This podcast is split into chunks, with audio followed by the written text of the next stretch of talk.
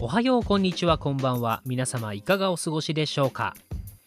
えー気がつけばもう6月、えー最近悩みというかですね皆さんにもちょっと聞きたいことがあってあの時間の経過がものすごく早くないですかあのなんか早すぎて最近怖くなるんですけどもあれ何ですかねあのコロナで生活範囲が定められてるからなのか、まあ、ちょっとわかんないんですけれどももう本当にやりたいことやらなきゃあの人生って意外とすぐ終わっちゃうんだろうなぁなんて思う今日この頃でございます、えー今日話すのはですね2018年世界に再び大旋風を巻き起こしたあの伝説の4人に関してでございますということで今回のテーマはこちら俺のボヘミアン・ラプソディ2021年の6月4日に金曜ロードショーで地上波初放送されましたえーボヘミアン・ラプソディ。まあ言わずもがなですが、伝説のバンドクイーンの電気映画ですよね。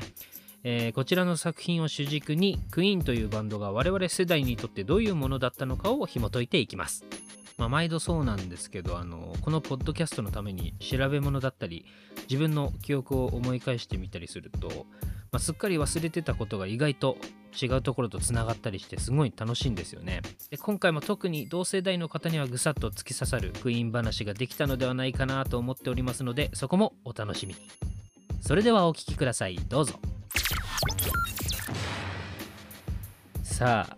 やってまいりました皆様今日もですね、前回の「エヴァンゲリオン」の回新エヴァですね。はい新エヴァの回で出ていただいた同じメンバーじゃあまずはどうも、えひろまさくん、あ、どうも、またお邪魔します。えーもう一人ははい。ひるたくんですねはい、ヒレタです。はい。よろしくお願いします。よろしくお願いします。でね、これがあの6月の4日に金曜ロードショーで地上波初放送する「ボヘミアン・ラプソディ」ね、すこごいのね。映画にちなんでですね、クイーンについて、そしてまあこの映画についてちょっと語っていければなと思っております。うんはい。よということでねお願いし、お願いしまろす。しくお願いしまあます。どんぐらい喋れるかはね、ちょっとわからないんだけど、なので、まあ、間埋めるのに、こう歌ったりすればいいんじゃな い。もう持たなくなったら歌えばいいから、そうそうそう、ちょっと歌ってみたいなね。もうそれぞれ歌うみたそいな。れでごまかしていただきながらじゃあやっていきましょうか、 じゃあね、いまずちょっとクイーンの、まあ、ざっとしたうん、あの歴史をちょっと言おうかなと思ってあ、お願いします。はい、まずクイーンがですね、えー1971年結成のイギリスのロックバンドでございます、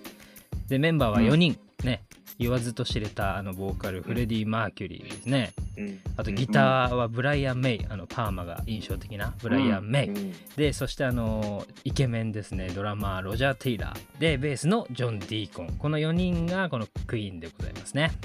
はい。で、えー純粋なアルバムでいうと全15枚で、うんフレディが15枚はい、15枚出しててフレディがご存命中に出してるのは14枚って感じになってますね、現在はね、えーブライアンとロジャーだけ残って、一応解散はしてないっていうね、あのうんクイーンプラスアダム・ランバートとして活動をしているもう世界だけじゃなくてこの日本で特にねえーほんと長きにわたり幅広い世代を魅了しているとてつもないバンドですということでですねほんとざっくりしてますがまあいやいやいやいや、もう。あー素晴らしいうんはい、こんな感じでございます。まあ、はいえーでね、ちょっといつも通り聞いていこうかなと思うんだけど、うみん。んなとクイーンの接点みたいなのをちょっと聞いていこうかなと。じゃあ、いつも通りちょっとヒロマサから、ヒロマサとクイーンのちょっと接点、あー出会いみたいなのって、どんな感じえーっと、小学校の時に、うまあ、最初やっ、なんかビートルズ好きだったんですよ。んうんうん最初う。うんそのイギリスの音楽じゃないですかう。んううんうんん。うん。で、それはお、お父さんに教えてもらったんですけど。うんうんイギリスの音楽といえばみたいなところで。で次クイーンだなみたいななるほど、なるほど。うん。はいうん。うんでなんかクイーンが好きだったのがおばさんだったんですよねへえ。うちのお父さんの妹だったんですけうど、んうんうんその人にそれこそまあこれから多分話題になるあの話題に上がるであろう「オペラ座のはい夜はいはいはいはいはい。」の CD を貸してくれたんですよ。へえ。4枚目のアルバムでございますね。そはい。ういやそれがやっぱさそのなんか今までと違うみたいないいわゆるビートルズの感じと、うんうん。うん。そのなんか全然世界観も違うしっていうところでなるほど。うんああ、そこが一応出会いっていうところが出会いですね。要はその聞聞いた 時のなんだろう印象というか破壊力みたいのがああ、とてつもなかったってこととなんかね、そう。あの、やっぱり引き込まれたっていうか、なんか俺に合ってた気がするんだよね。へ ーああ。で、ずだってそっからずっと聞いてんだよ。確かうにん飽きることなく。いわゆるロックなんだけど、あうの、んロックじゃないじゃん、なんか。なんかねうんうんうんいろんな要素あるもんねそうそうそう。それこそそのなんか、こう、オペラな感じとかっていうのが、んうんうんうんいろいろ好きな要素が詰まってたんだよね。なるほうどんそう、それがすごい、あの、まあ、出会いって言えば、まあ、最初そうだけど、うんまあ、好きな理由とか、まあ、出会いになるのかな。ヒルタ君のはいはい。クイーンとの接点みたいなのどうあの、ベストアルバムで、あの、ジュエルズ。あまあ、その1枚うんうんじゃうちにはなかったんですけど、うんあうんうんうん。あの、やっぱり昔は、こう、車に乗ってはいはいはい CD をかける。で、その、あのーどこか出かけるときに聞くっていう印象がやっぱりちっちゃい頃は強くて、そうはいだはいはいね。クイーンはうんだいぶヘビロテされてたんで、はいはいあはいはいはいーうん、あのちっちゃい頃のあの楽しかった思い出とかって大体こうクイーンの曲が絡んでるなるほどねへえ。ってていうか洋楽に触れたのも多分まあクイーンが初めてだったかもしれないな、へえそう考えると自分はビートルズよりも先に何よりも先にクイーンだったかもしれないへえー最初にクイーンだったからうん。やっぱりなんかあの自分の中のロックバンドの曲のイメージがどっちかっていうとクイーンの方がうん。こう自然っていうかナチュラルになっちゃってたから逆に、はいあの他のロックバンドーうのん曲とか聞いた時に逆になんか、違和あな感ん。か違和感が あるなとは思ってましたね。だからへーさっきヒロマサもうんう言んったように、うんあのーなんかやっぱりロックっていうくくりではくくりきれないうんうんうん音楽性うんの幅広さっていうのがやっぱりクイーンのうん持ち味だと思うんだけどなんかもう本当にあのなんて言うんだろう感覚的にはあの最初に食べた寿司が超高級寿司屋みたいなはいはいはいそういう感覚で贅沢なものを先に食っちゃって先に食っちゃってみたいななんか口が肥えちゃってみたい な口が超えちゃってみたいな。なんかみんなじゃ割と親の影響そうだね。うんなるほどうん。ちょっとね僕の出会いはうん。はいはいはい。ちょっと違うかもしれなくてこれね実はみんな忘れてんじゃないかなっていうのが一個あるんですよ、うん。うんそれが1995年ですねえーハッチポッチステーションですあああ、なるほなど。るほどね。あ のね俺俺の中でのクイーンのなんだろうもう確定的これはほぼそうなんだけど CD より何より先に俺はハッチポッチでグッチさんにわそうだわ。そうグッチさんのあの犬のおまわりさんのはいはいはい。忘れてた。 「ボヘミアン・ラプソディ」のパロディーソなングるをほどね。聞かされてんすよもうにもうほんと毎日のようにあいれや、いや、そうだ、すみそう込だっそうすり込まれれてたわ。そうすり込まれてるしだからそうだった自然すぎて覚えてないみたそいうなね。そうなの、だからそっから CD に出会ってあこれかって言ってもうなんかそれで飲み込んでるけどた。なるほど。はいはい絶対みんなの中にハッチポッチあると思うんだけど意外とみんな忘れてないみたいないや、いや忘れてるわね。ごめん、あの、本当あの、溶け込みすぎてて、そう思い出せなか っそたう。でしょ本当に。うん本当にあれでかい存在でしたよね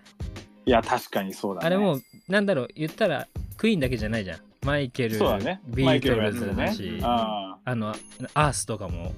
ーやってるね。やってたし、あなんかもう自分が 80s とか、まあ、70年代80年代の曲に自然に入り込めたの、完全にグッチさんのせいっていうかうんおかげそっか。そうか。なんだそうろうやってみれば、そうだ。そうでしそょうだ、そうだ。意外とハッチポッチステーションの話が出るとは、そうハッチポッチみん思わななかった。我々世代だからこその多分これあトークだと思ってて、俺らよりちっちゃいともう分かんなすぎてとかうん。あると思うんだけど、俺ら音楽としてなんか受け入れてたよね普通にああ。なんか面白い犬のおまわりさん歌うなみたいなさ、うん。うんうんうんうん うん。そうそうそうそう。受け入れてたじゃんんそうだね。そうあれねすげえでかかったと思うんだうんそうでまあちょっと 80s の話しちゃうとパチポッチあであその「What's Entertainment」っていうああーの、ね音楽コーナーでそのグッチさんがいろいろ歌ってくれて、でその後の「テンテレ」でもうんあのやってたそう「テンテレ」の音楽コーナーもああ、基本 80s だったんだよね大好きだった。たでちょクイーンはなかったんだけど確かなああそう、ああマドンナうんマイケルああまあほんといろいろあったけど他にもすごいララジオスターの人とかそね、うそうそうそうそうそうを日本語版にしてくれて、ああで天てれそう竹川秀之かなそうそうそう そうそうあがのテレ五代五のさそうそう五醍醐の人が日本語訳してでテレビ戦士に歌わせるみたいなさ、そうだわ、まあ、あの流れができてんのよ3ちゃんで、まあ、今今は E テレって 2, 2ちゃんになるのかな2だねそう2 2俺らの頃は3ちゃん、うんまあ、あの3ちゃんのあの時代の3ちゃんに俺らはもうやられてるはずなんだよいねやだからかそうなんですよそっか洗脳されてたわけそね、うもうあの時点で洗脳されてたもう完全にあの時テレビ番組作ってる人たちがもうそのクイーン世代とかそうだね、うんマイケル世代とかかの人たちにああああめちゃめちゃ楽しんで遊んでんのを俺らあなんか聞かされてて意味わかんないくうん聞かされてんだけどもう体に染みついてるみたいなあああうんうんでまあちょっとさえー中学校とか小学校中学校行って忘れるじゃあんあ一回クイーンを忘れるね、ううんんうん見なくなるもんなそうまっすぐなで2004年にキムタクのプライドが来んだなうんそういう流れだったんだ、だと思うんだうんうんでカップヌードルの CM とかがその後にあうんうんうんうんそうああっあていいよねあれねそうあれ替え歌のやつ覚えてそうるだよねねあったじゃわんかるよ、うん、大好きあれそうそうそうそうなんかねそういうこう何年おきかに、ああ組んだよねそう見せられるっていう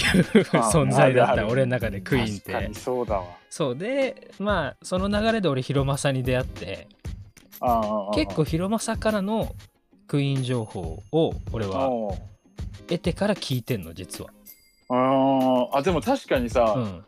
そんなクイーン行ってねえんだよなっていう話をしてた気がする。そう当時もしてたでしょ、はい。うんうんそうだからだからひょっとしたらヒルタよりも全然聞いてなかったかもしれない俺うんんん。そうヒルタお父さんの車でさ聞けてたけどうちあんま親がクイーン聞いてなかったんで、うんうんうん。あああそっかそっそうそうかそうサザンか A ちゃんだったんですよ車があー。いやいいいいいいまあそれはそれでいいんだけどねうんそうっていうね僕は出会いもう多分みんなも忘れてたそのハチポッチの流れなるほどねなるなほるほどどね。ね絶対あったと思うんですよねいやあるわねあるっしょ考えてみたそれはあらこれはうんあのその後バック・トゥ・ザ・フューチャー」とか見た時に、うんうんうんなんか何の違和感もなく、うんやっぱりあれもこう 80s の曲とかうんそうそうマイケルとガかンねガン流れるわけだから、あーあれがスーって入ってきたのもハッチポッチの絶対あるお絶かげ対だあっるたのかもしれあな絶い対ああるそうだね。確かにバックトゥーもあれ確かビートイットじゃん2で流れるのビートイットだね。うんんそうビートイッ。トトのグッチさんはマイケル・ハクションって言ったあのうんヤギの郵便屋さんうん。うんをビートイットとパロってややってたから、やってたやってたやってたそう歌詞も覚えてるそうよ郵便郵便ってやつねそう郵便でそうそうそうそうそうあれヤギさんの郵便郵 便それそれそれそれもうそれで覚えてるからビートイットでそのままいけるわけよねなるほどね。マジでマジで本当これはマジです本当グッチさんありがとうございますっていう、本本当ありがとうございます。もう本当に感謝してる導いてくれた。そう本当に導いてくれた導いてくれてる本わ。当にねあの感謝本当あ会えたら言いたいぐらいの感じなんだけどさアルバム単位で聴いたりしてるみんな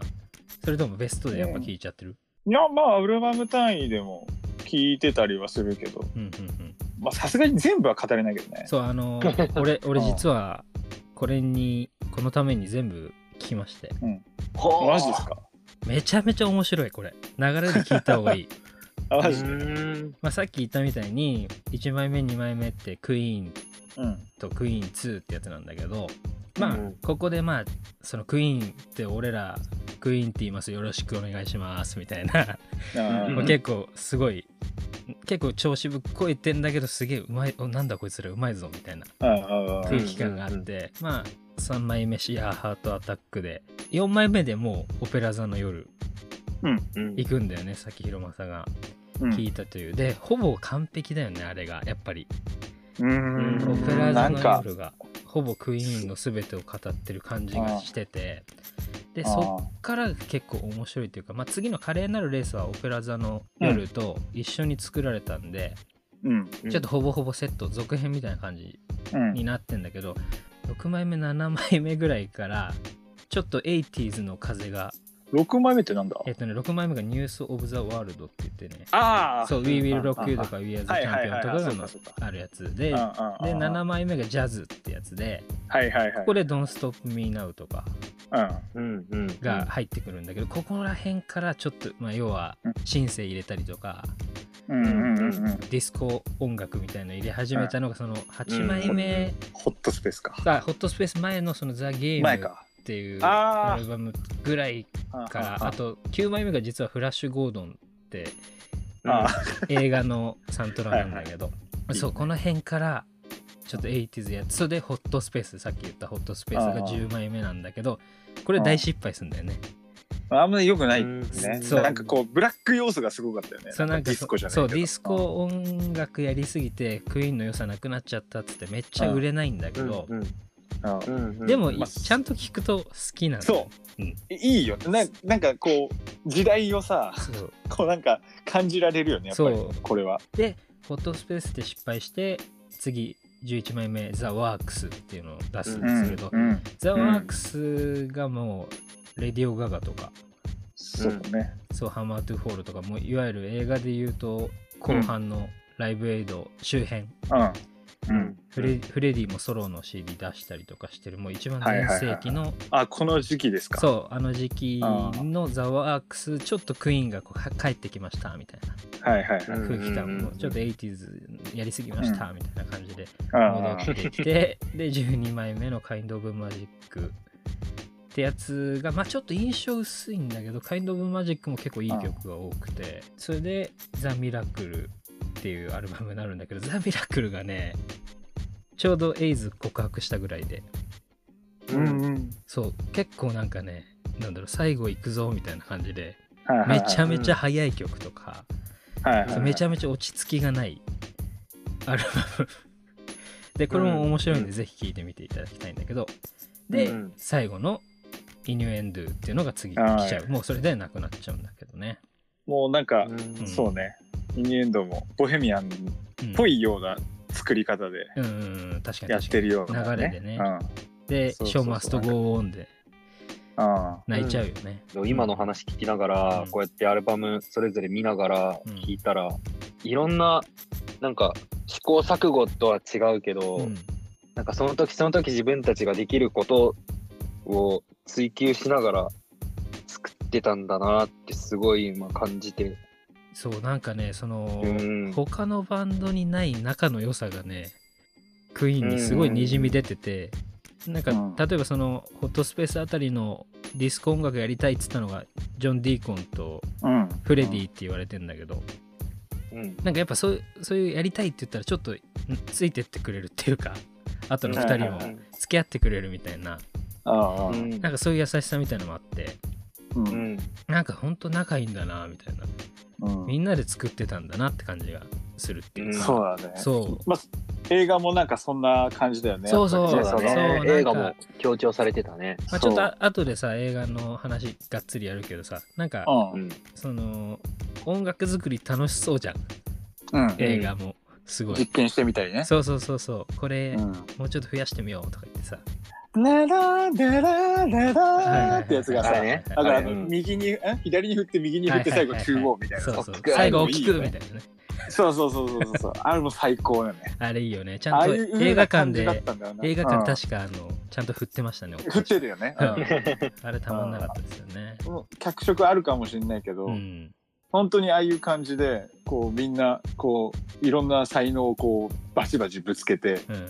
こんういろいろ実験してったしてってこう作り上げてきたんだなっていうのがさやっぱそうなんかあれ見てこううおーってなるよね。ちょっとじゃあここから映画の、うんボヘミアン・ラプソディって映画の話していこうかな、せっかくだし、うんまあそれが今回はいのはい主軸ではあるんで、ボヘミアン・ラプソディはどうだった広間さ的に。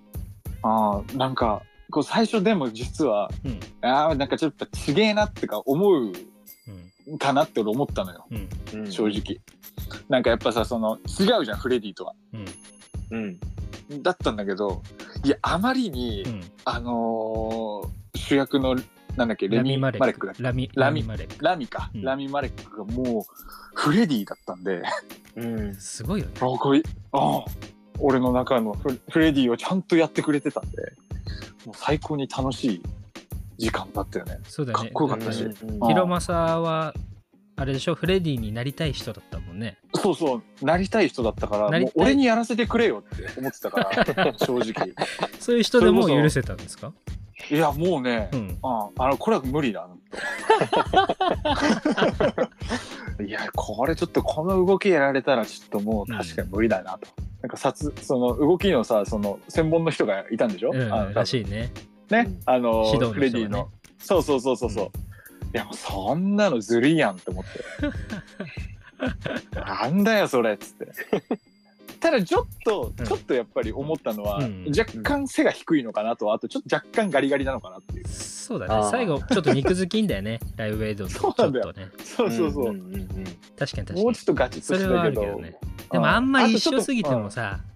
うんまあね あのそうだねもうあんまり一緒すぎても引いちゃうからまああうんんぐらい あんぐらいであとさあとさあとさ髪髪かっこよくなかったああ確かにラミマ確ルかにク確かにそうもうちょっとダ サいじゃんもうちょっとダサちょいっとやっぱ映画としててさちょっとそこはメイクさんがさ「ここは譲れま せん」みたいなあれだってもうかっこいいもんあの髪型、かっこよかったねうん、確かにもっとダサいもうんんうんうんと思ったけどねまあまあそれはいいんだけどそれを凌駕するぐ らいそんなのをもう取っ払ってもいいぐらい、うん突破もう考えないぐらい、うんいや良かったです僕はなんかこう全体に漂うフレディのさなんだろう寂しさとかさなんかうんうん哀愁うんうんなんか、まあ、すごいスターなのになんか足りてない人生そうにそうそ何うそうか足りてないっていうさそうなんかそれを求めに行ってる感がさそうそうなんかそれがすごいさラミマレックやることがでさうんなんかいい感じになってたよねうん、どっかミステリアスうんうんうんうなんさ感じでさ、なんかそれもバッチリでさそうだよねそいれはやあるなんかすげえあもう顔でダメだわと思ってやっぱ、もう負けた顔で負けてるもん顔で負け負けてた顔で負け て勝とうとしなくていいんですけどいやーと思ってこれはやられたなと、うん、それはオファー来ないよねあーちょっとね頑張ってたんだけどね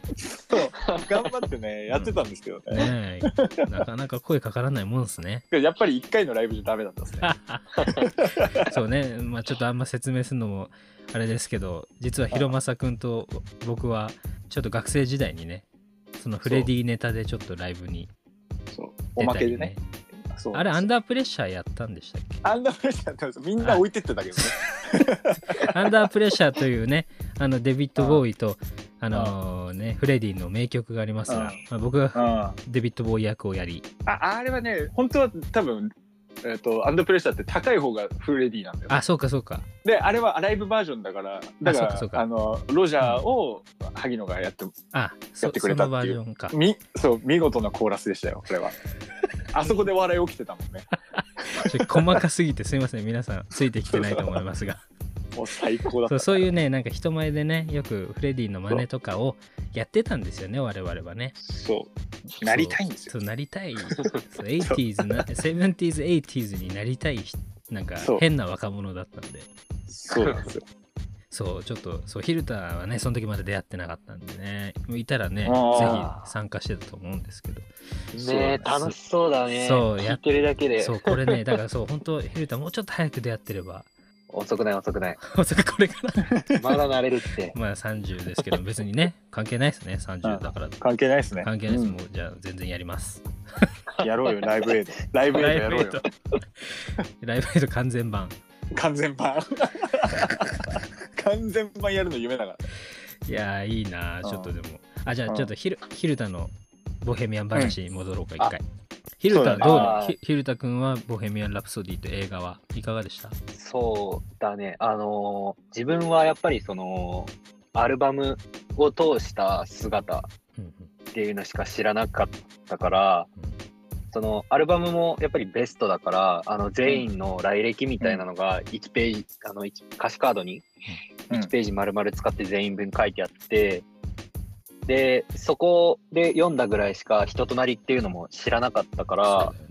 よねうんそうそうそう。あのーやっぱり、歌詞カードにはさ、なんていうの、いいことしか書いてないんだよ。そうだね。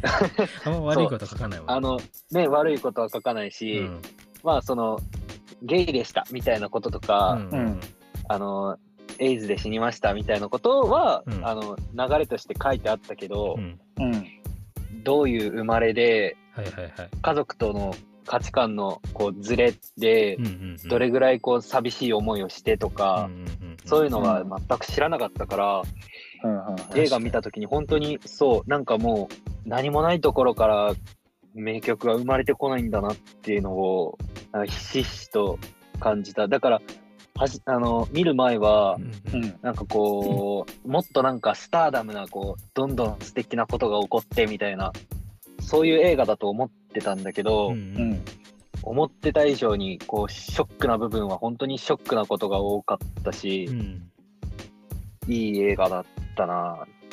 そうだよねご。めん最後のまとめがいい映画だったなっいてやいやいや言うんだけど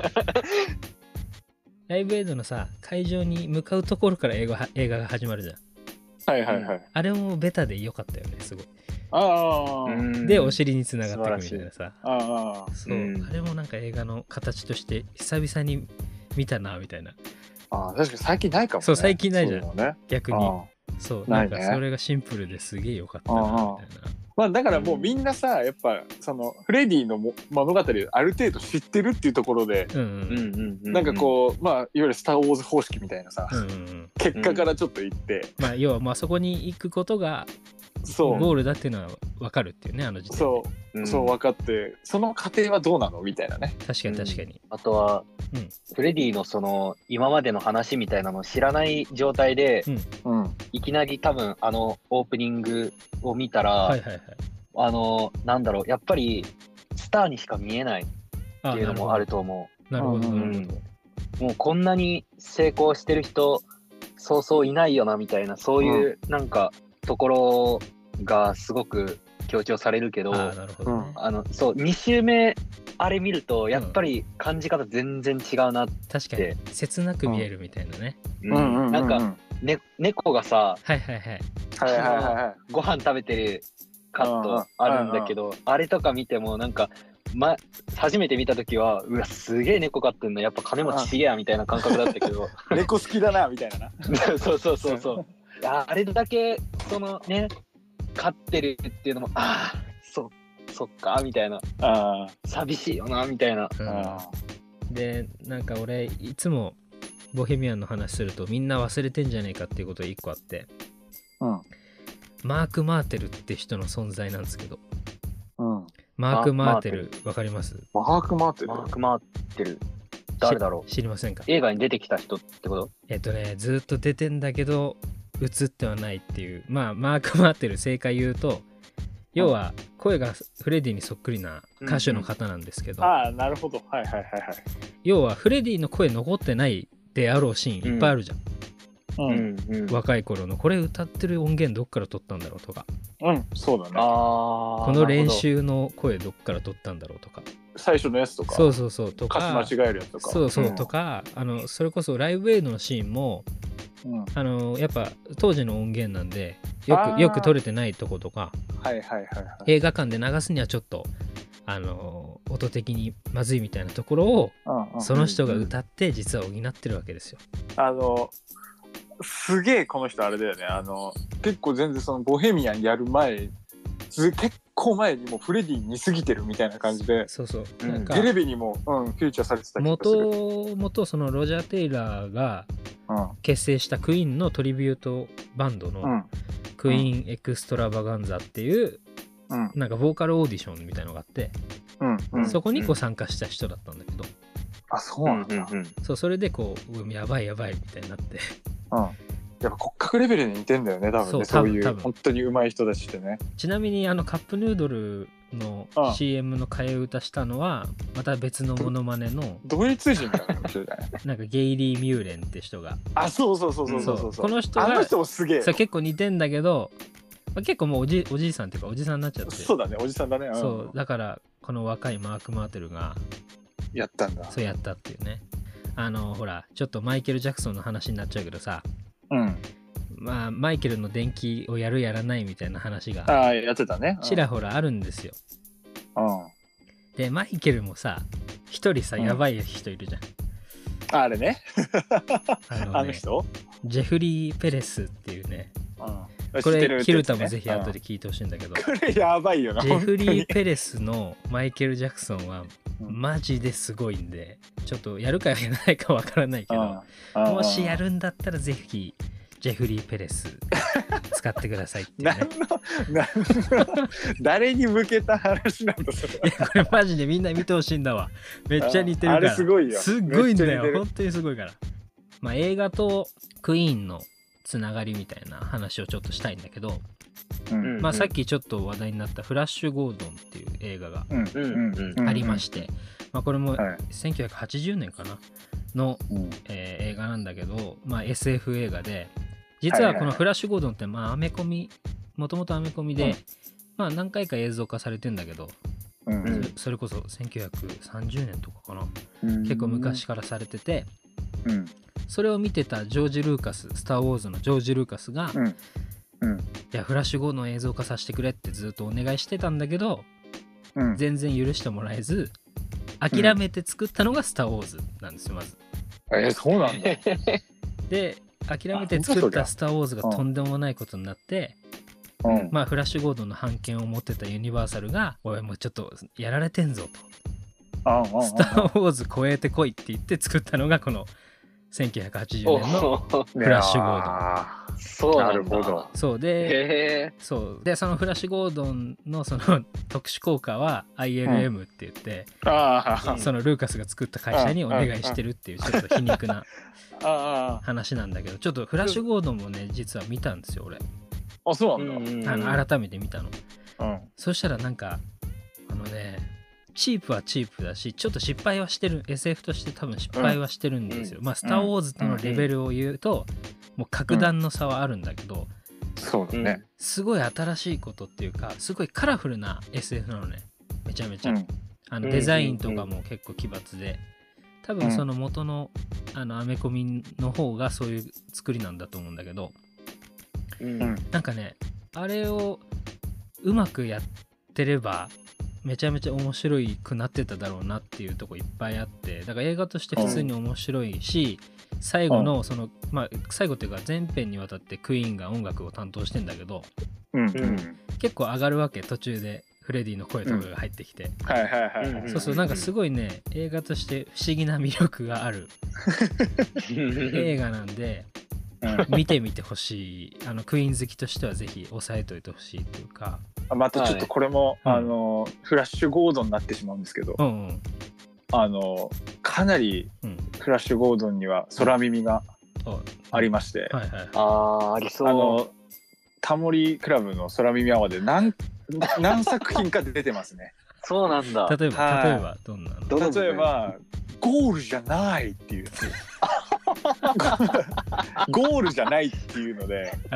ゴードンゴー多分元の歌詞はゴールドンあなんだろうねあゴれードンなんとかアライブなんだよね、あーうんゴードンあーなんとかアライブなんだけどゴールじゃないっていう聞こえそのいやえ聞そうこそうえる聞こえるなん かね、あの、なんだっけな、なんだっけな、あのね、水泳の大会でうん、 25メートルプールで50メートルの競技なんだけ ど、25メートルでついちゃって、ゴールじゃないみたい な。そうもね、みたいな。最そう。あとはうねん、あと高はっすね、ねフラッシュアワーで、金、金曜日はパソコンって聞こえる んですよ。金曜日はパソコンあそれはもうなんかねあの月月曜日から、うんそのなんだろうないろいろな媒体で男の人が、うんうんまああのいわゆる自分磨きをするんですけ ど金曜日はパソコンっていう 映像なんですよ。いクイやーンは結構あるんですよね。クイーン多いよねクイーンめちゃめちゃめちゃある。でクイーンのコーナーができてたぐらいです昔の空耳アワーはえマジかうん、その空耳アワードって言ってさ1年間のそのやつを振り返って大賞を決めるんだ けど昔のあのあの空耳アワードだとそのククイーンがフューチャーされてクイーンの作品を全部こうやってくのとかーへありますよえ知らなかったうんあ本当すごいもねうなんかさめフレディのさ英語の発音の仕方なのかな、うんそうだと思ううん日本語に聞こえる感じ、うんなんかマイケルとかもそうだけどさ、英語に言ってるんだろうけど英語に聞こえないそみうたいなさそうなると脳内あるでよね変換しちゃうんだよね日本語に、うんうんうんで聞かえやすいんだよねうん金曜日はパソコンって言わねえだろうっ 絶て対言ってないけどね、あうんあなんか日本語としてないんだけどねそういう会話はあいやー面白いな空耳は最高っすよねあ大好きなんだよねなんかあれも音やっぱり楽好きになるきっかけになる番組だよねすそごういそうそうそうなんかね入りやすいんだよやっぱりそそうれ聞いてみようって思うんだそようそうそうそうそううんうんあとクイーンと映画のつながりの話で、もう一個忘れてほしくないのが、ウェインズ・ワールドって映画なんですけど、ウェインズ・ワールド意外と知らないっしょみんな知らなウいなェインズ・ワールド。はいウェインズ・ワールドってねマイク・マイヤーズっていうねあの、うんオースティン・パワーズって映画とか、まあ、うんうんうんまあシュレックの向こうのシュレックの声はマイク・マイヤーズなんだけどうんあの聞いまたことあ、まあコメディ俳優さんなんだけどうんまあこの方がですねあのいわゆる「ボヘミアン・ラプソディ」をアメリカで再復活させた人なんですよ実は。そのウェインズ・ワールドの中であの車の、車の中でねその「ボヘミアン・ラプソディ」を友達でと一緒に聴きながらヘドバンする、ヘドバンしながらこう歌うシーンがあって「ガリレオガリレオ」とか言いながらすげえ楽しそうなシーンがあってもうそれがもうそのウェインズ・ワールドの世界観をこう語ってるようなもう名シーンなんだけど本当に。うんうん実はそれでアメリカで久々に「ボヘミアン・ラプソディ」がこう大勢に見られたっていうそれでまたはああの CD がめちゃめちゃ売れたっていう話があるんへでえ面白いそうそうもうその時なんか全然もうアメリカではクイーンが話題に上がってなかった時代にほそうその映画があってめちゃめちちゃ流行ったのがきっかけのそのマイク・マイヤーズさんは実は「ボヘミアン・ラプソディ」出てますうなんか今俺見てるけどそうみたいっすねそうレコード会社の重役はあのあれねレイ・フォスターっていそうだわあのひうげひげ面のうんあのガラス割られる人ね、うんうんうんそうそうそうあゃ。 なるのほど。そうあのレイ・フォスターって役で そのマイク・マイヤーズが出てて、セリフで「あのボヘミアン・ラプソデディ」なんか聞いてあの、うん車で盛り上がれるかみたいなセリフあるんだけ言っど、てた ね。そうあれ言ってはたそのウェインズ・ワールドのから来てるわけねそういうことなるほかど。そうだからそういうの知ってるともうあれもうめちゃめちゃ面白くて嬉しいし面白いねなるほどうんうんうんしかもあ笑のっていいところだっそた。うあれ笑っていいとこなんですよ で映画館で俺すげえ笑ったんだけど俺だけしか笑ってなかったっていうあーちょっと悲しそりかゃったでそうすだけどね。あーどういう映画見てても似たようなところってこう刺さっちゃうんだけど、うんうんやっぱりあのクイーンっていうバンドメンバーの家族愛とうんうんはいはいはいあとはライブエイドの時にうん舞台袖から見守ってくれてた人たちの、あのねだからああのの時のメアリーの表情完璧だよね。いやあーすごいよねいいよね2時間うん。 2時間フレディのあのー今までの話を見て、うんでやっぱライブエイドで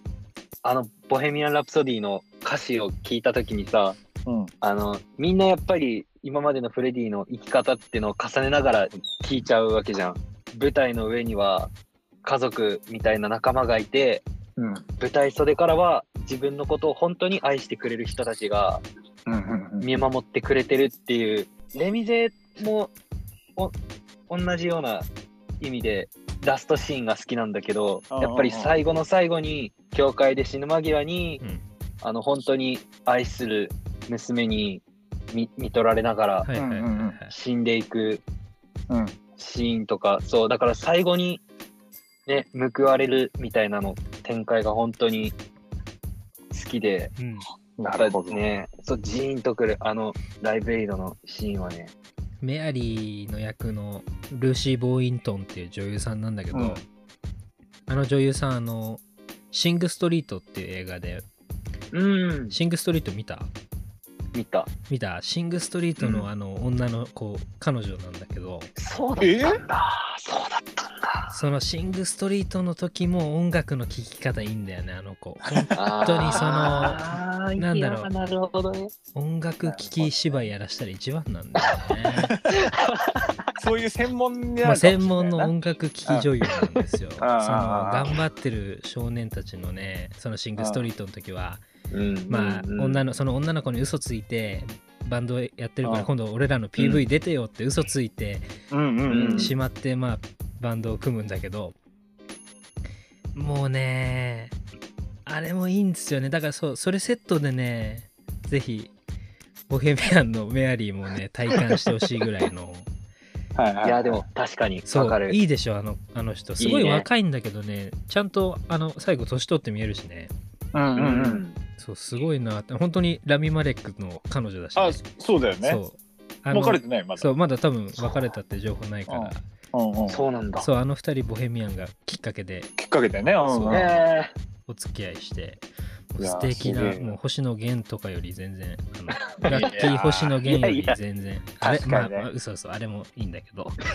いあれも良かったですがもうそれよりも俺あの二人が好きであーーそうルあのあの表情いいんだよ本当にうんあの俺あのライブエイドのさ上でさスタッフがさ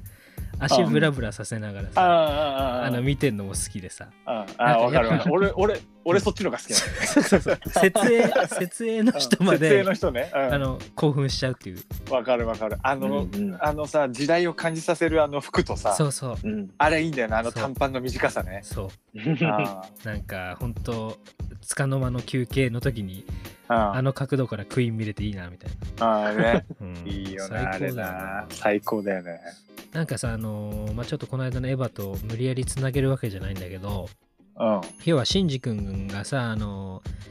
ーあほら当時たちに会うとさ当時たちは大人になっているみたいなシーンうんあったじゃん。ない、なんかうんさあのフレディがさ新築建ててさ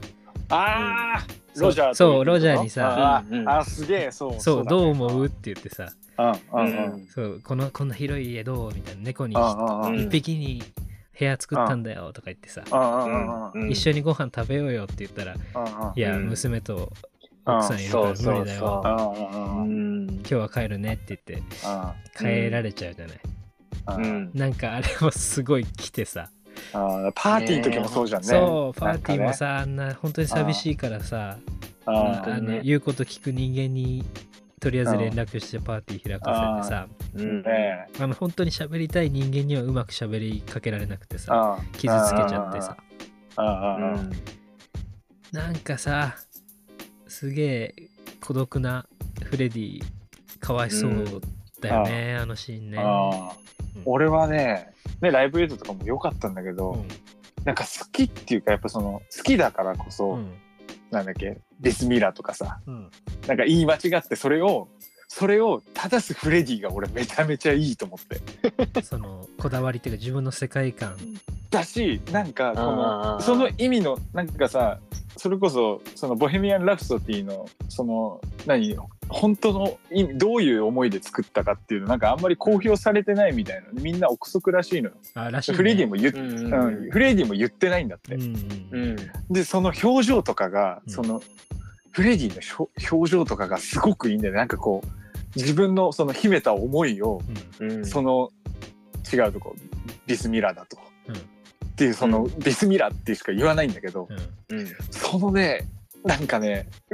うな秘めた思いを何ねを隠してんだみたいなねフレディそうそうそうそうそう、うんなんかねこうう俺はねそこをすごいいつも掴まれるっていうかね改めてこの前見て、うわめっちゃいいと思ってなんかううんん好きだと思ってすごいすごいとこだねめちゃめちゃ あなんかだから全部好きなんだよもちろん全部好きで、うん全部おーってなるしめ、ちゃめちゃ細だけどかいな。うんなんかねこの前本当改めて見てうわうんこれいいわと思ったんだよね。うんすごいわかる。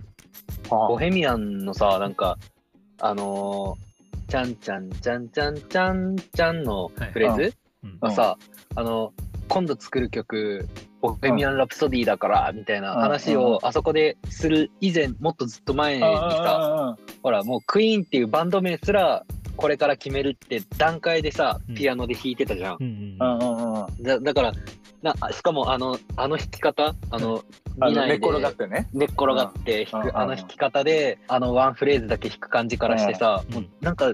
まあ、あの映画の設定なのかもしれないけどさ、うんずっと前からフレディの頭の中には、うんうんうんうんあのあった構想はあったんだろうなっていうさ、はいはいはいはいかき感じがするじゃん。うん確かにだからそれがなんか今平正が言ったその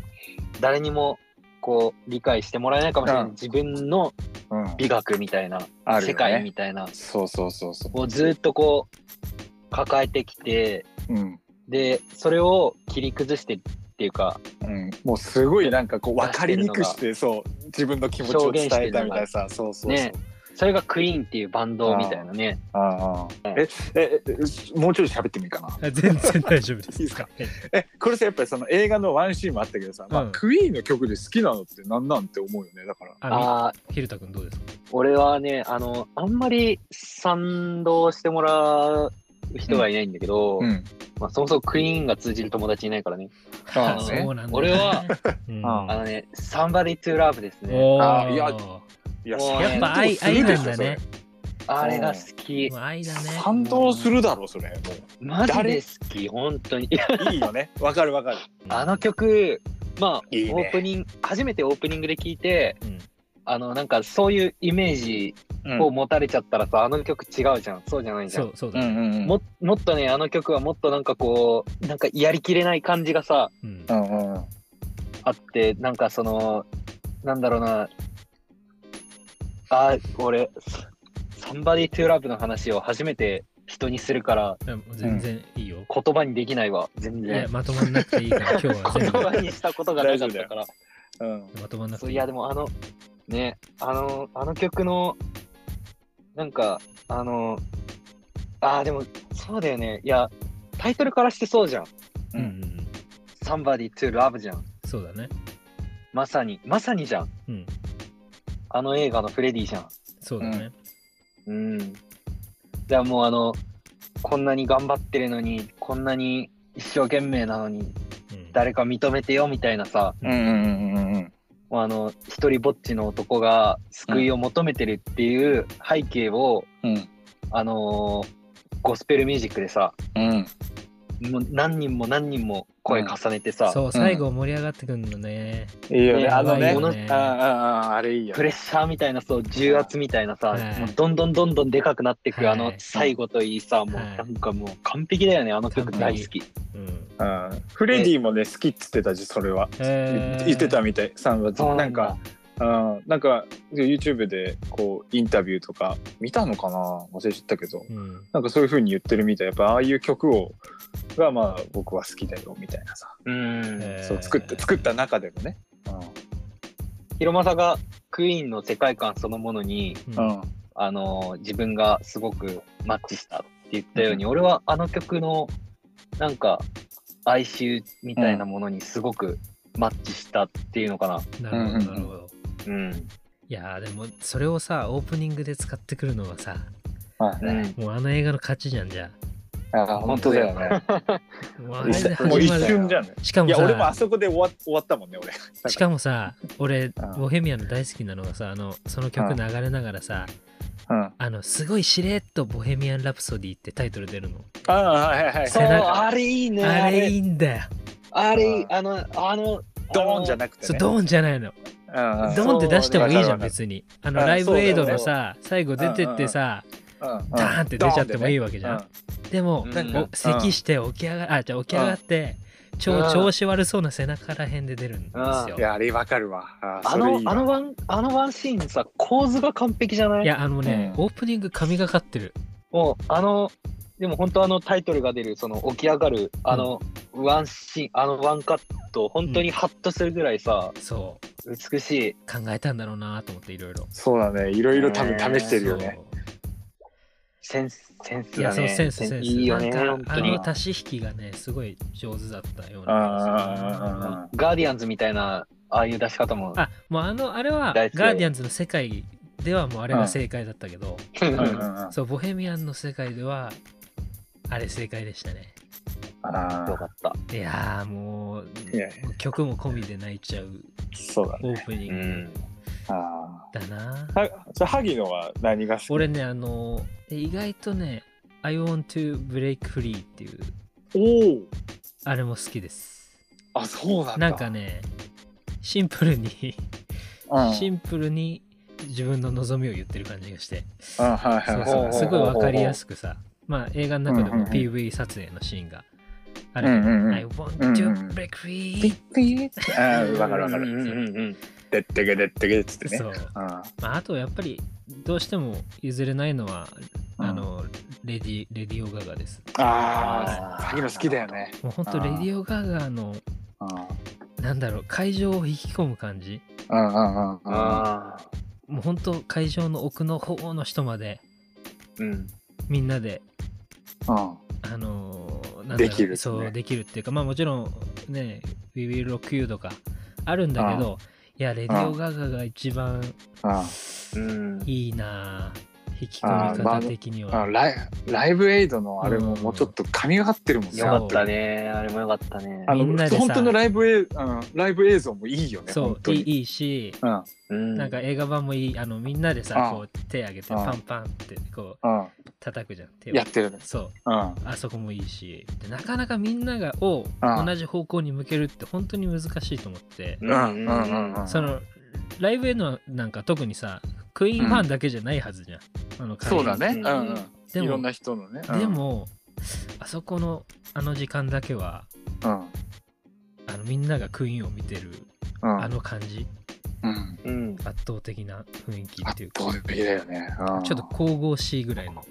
うんうんうん。感覚があるなああの曲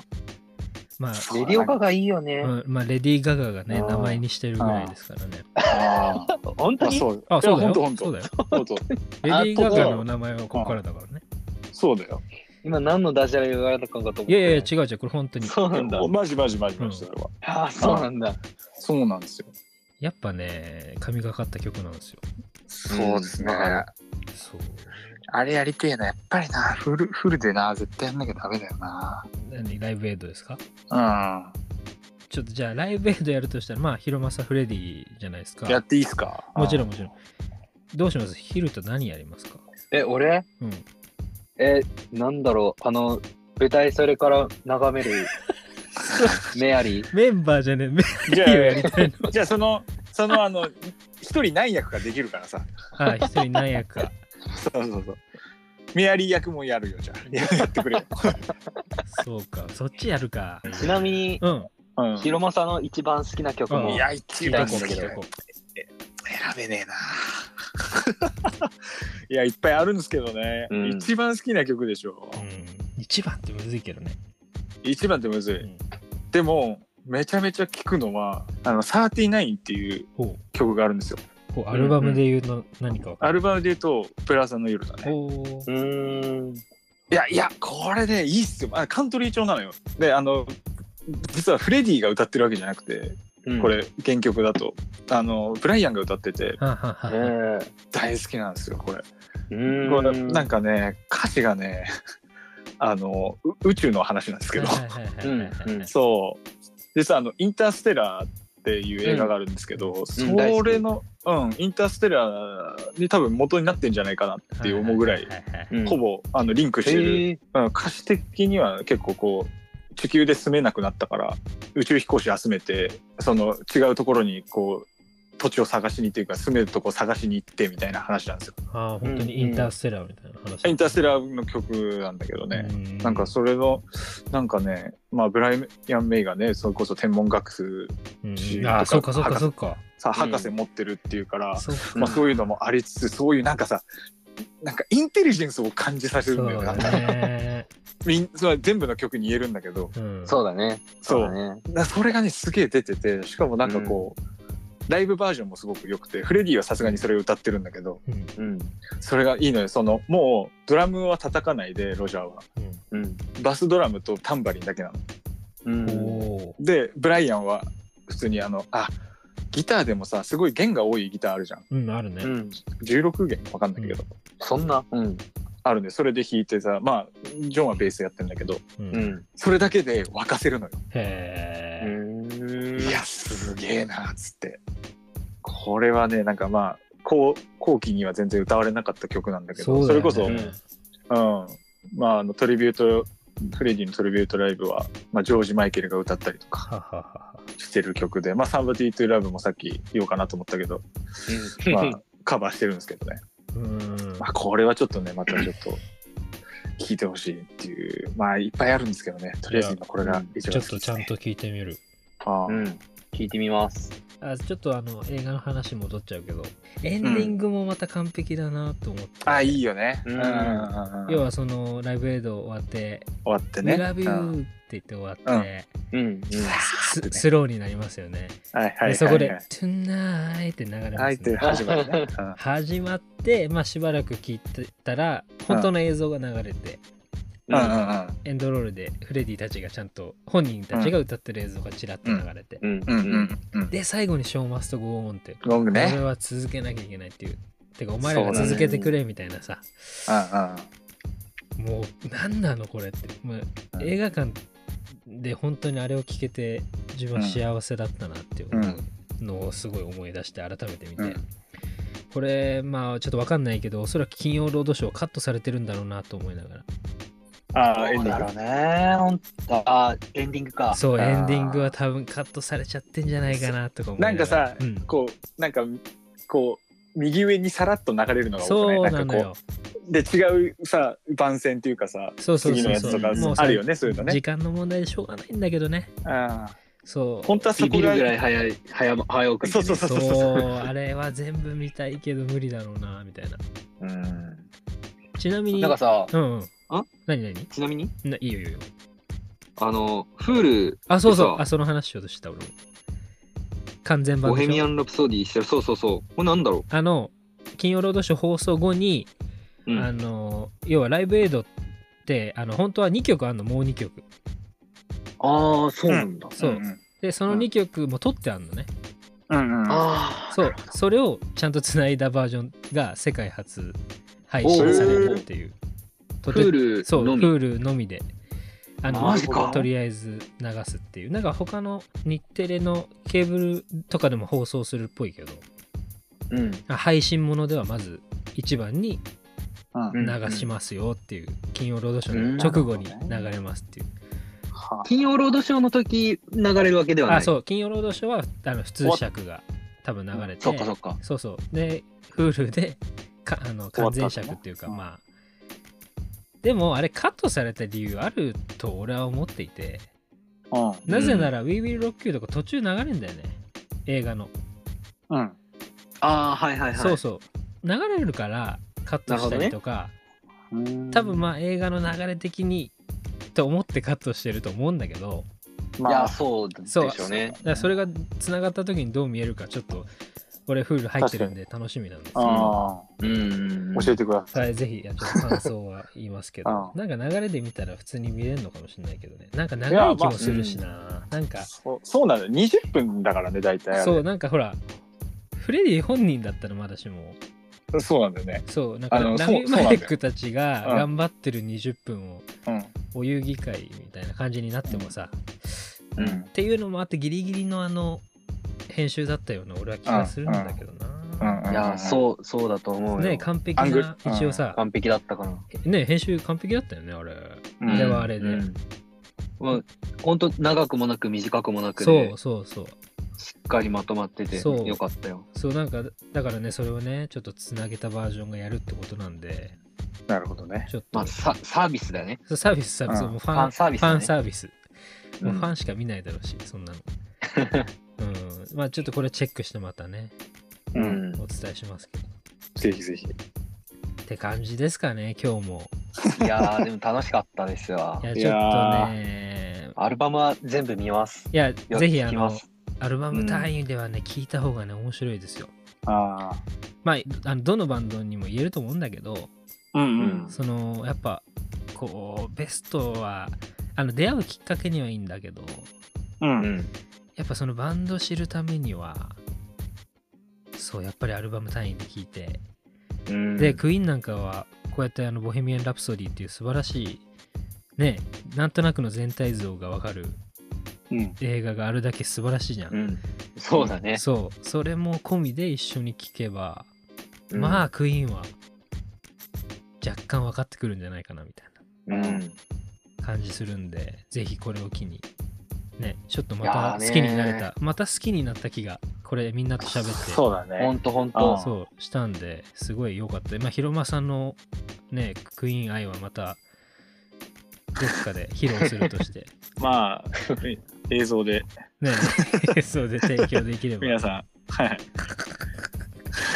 本当にね、すごいんだけどね、ななんともこの音だけじゃね、そうだね広間さんのフレディみんなに見てほしいんで、なんかどうにか ね、出したいんですけど、もうなだかっなてか最初ねきううんん最初急に歌ってやろうかなと思ったんだけどうん、ちょっと違うなと思ってやめましたよかったの に。でもね、やってくれるのも良かったですけど、まあまあまあ、まあええあの、あのふ衣装を着てとかね、いろいろあるからね。そうだねうん。そう、いろいろ準備もあると思う。 準備もあるから そうそうそう。いつか皆さんに、そうは練習しないといけないい、練習して、あの、皆さんに、あの、お披露目そう、ヒルタのメアリーもね、つけて。いいも ねそうだねはい次またやりましょう、ぜひ。ぜひまたぜうはんいよろしくおで願はいしでますはありがとうございました。ありがとうございましありがとうたございました。はい、いかがだったでしょうか。えーどうしてもフレディ中心の話になってしまいますよね。ただ、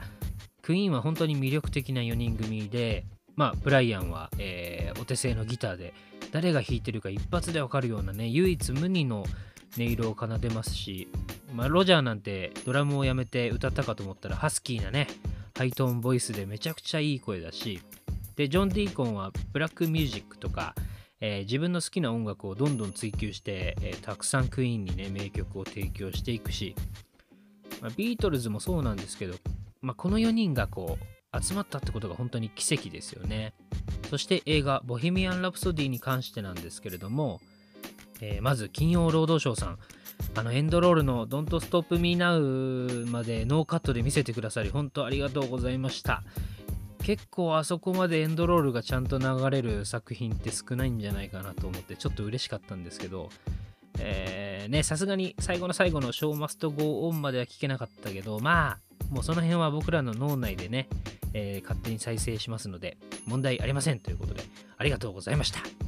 えーボヘミアン・ラプソディって映画は本当に制作の段階では結構揉めてね大変だったという一応監督として記載されてるのはブライアン・シンガー監督ですけども、まあ、実は撮影途中でキャストとかスタッフとかかなうまくいかずとんずらこいちゃってね、えー急遽デクスター・フレッチャー監督が代わって撮影を続行するっていうなかなか最近聞かない話がね、えーあった作品なんですけれどもなんかそんなことを思わせないような映画になってて本当にすごいなと思います。このデクスター・フレッチャー監督は後にエルトン・ジョンの電気映画「ロケットマン」も撮るわけですが、まあ、ボヘミアンの途中に出てくるジョン・リードっていう人で彼はロケットマンにも登場しますよねなんかどうやら話によるとラミ・マレックにフレディ役で仮面を出演させる話まであったっていうことも聞きましたが、まあ、ちょっとねそれはやりすぎかもしれないですよねでもまあ見たかったっちゃ見たかったちなみに期間限定で Hulu で配信されております「ボヘミアン・ラプソディライブエイド完全版、えー拝見しました、えー率直な感想を述べますとラミ・マレックたちほんとすげえなっていうもうその一言ですね本当にあのライブエイド実際にあったライブエイドを全部体に叩き込んで撮影に臨んだんだなっていうのがわかるんであれはあれでもう一見の価値ありなんですけれどあのただ作品としてどっちが成立してるかっていうことを考えるとやっぱり通常版の編集の方がいいのかなって思っちゃったところはあります。まあ、フレディがエイズを告白してライブエイドの舞台に立って最高の演奏をしてエンドロールっていうこのもう完璧な流れの中ででライブエイドのシーンだけがこうちょっと長くなってしまうとそこまで蓄積してきた思いがね一回チャラになるっていうか違うところに気がいっちゃってね感動がちょっと薄れるんですよね、まあ、要は多分泣けないってことだと思うんですけど、まあ、そういう意味で言えば通常版の編集って本当に計算し尽くされた完璧な編集だったんじゃないかなと思うんですよね映画の編集って本当深いですね次はどんな何がしが待っているのでしょうかお楽しみにそれではこの辺でさようなら